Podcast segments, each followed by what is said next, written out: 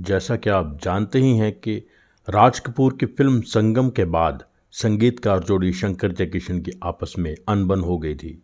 उसी दौरान शंकर ने लता से गंवाना बंद कर दिया था और शारदा से गंवाना शुरू कर दिया था। हालाँकि जयकिशन हमेशा लता को ही प्रेफर करते रहे।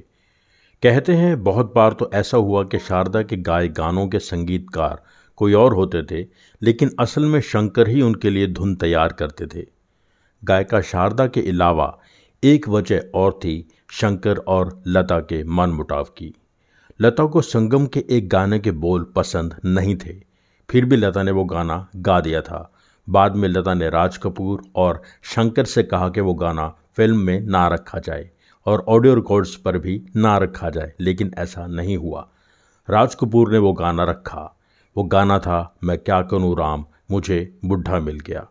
वो तब भी हिट था और आज भी हिट है। लेकिन लता नाराज़ हो गई थी। इसीलिए लता ने राज कपूर की अगली फ़िल्म, मेरा नाम जोकर में कोई गाना नहीं गाया था। 1971 में जयकिशन की डेथ हो गई थी और शंकर अकेले ही फ़िल्मों का संगीत तैयार करते रहे। लेकिन लता ने शंकर के साथ गाना बंद कर दिया था। लता के अनुसार फिर एक बार मोहम्मद रफ़ी ने लता मंगेशकर और शंकर के बीच समझौता करवाया था।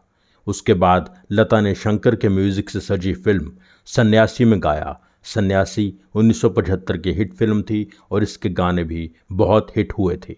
उसके बाद लता ने शंकर के लिए कई गाने गाए।